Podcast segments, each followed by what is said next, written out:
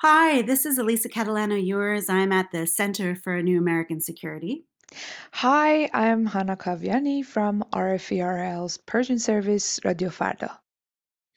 And Hannah and I are going to talk a little bit today about this all encompassing leaked tape of Iranian Foreign Minister Zarif, what it means in terms of the discourse inside of Iran, what it means for negotiations on the Iran nuclear deal, uh, and and and other fun and other fun aspects. So, Hannah, why don't you start?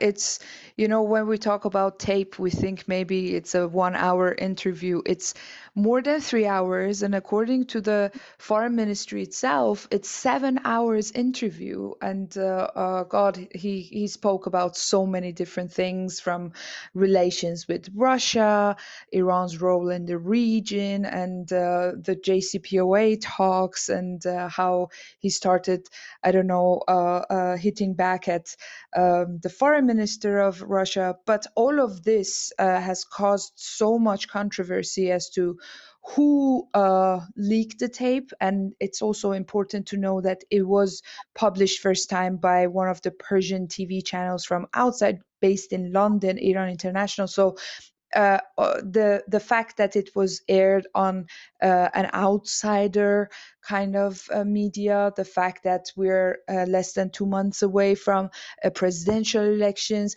and also the fact that many are saying that Zarif might run in these elections, what it does to that candidacy and so on. So there is too much um, around it being discussed nonstop 24 hours. I have to tell you that I'm uh, going around in this clubhouse rooms, which is a new crazy thing in Iran and among Iranians, uh, and the talk doesn't stop uh, about very different aspects of this.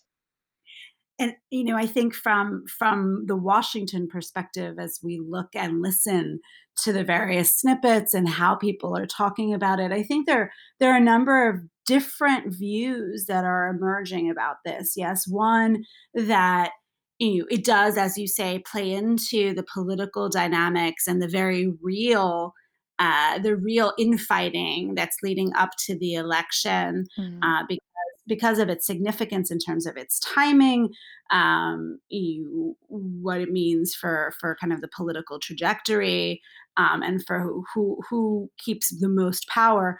I, but I think you know it really it really underscores what people have been debating for a really long time, which is you know, are there real uh, differences in views among the the different actors in the Iranian political system and and I think you you pointed out to me earlier very much that that this tape does demonstrate that there is real debate there's real mm. discourse um, you know, eh, where Foreign Minister Zarif and those who, you know, and obviously President Rouhani and those who who think like them uh, may not be winning that discourse, but that the discourse is happening, and the fact that they are willing to to um, to do so in a public setting, right? I mean, we remember this leaked tape is not from from a private conversation it's from a talk where he offered these thoughts and so really kind of airing that dirty laundry you know i'd be curious you're thinking about w- what risks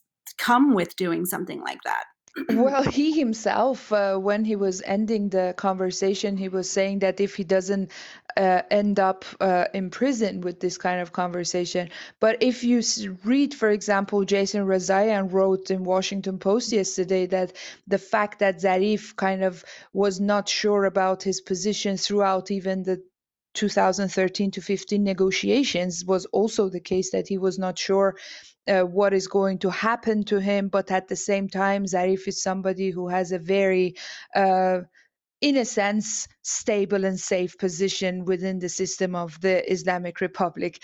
But what I'm curious also is that uh, how this is going to play out in the um, elections um, season in Iran because uh, now uh, we still don't know if he's going to run and if this is going to have an impact on his popularity on one hand or on on his uh, on weakening his position towards for example somebody like the supreme leader.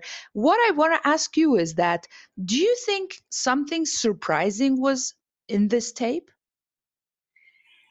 You know, I think that's a great question, and and my my assessment is not really. I mean, I think there are some interesting anecdotes that are surprising in terms of the detail, but but in terms of illustrating, one, that there are there are differences of views. I think there are a number of us who would have argued all along that that's the case, um, but also that the Revolutionary Guard is is winning many of these debates, I think was also not a surprise. I think that's a trend that that we've seen for a while and I think has implications not only for the presidential election, but certainly where Iran and its foreign policy and its interaction with the United States and others will go. And so, you know, all eyes are on this June election. Sure, let's see how that goes. Thanks, Hannah. This was fun.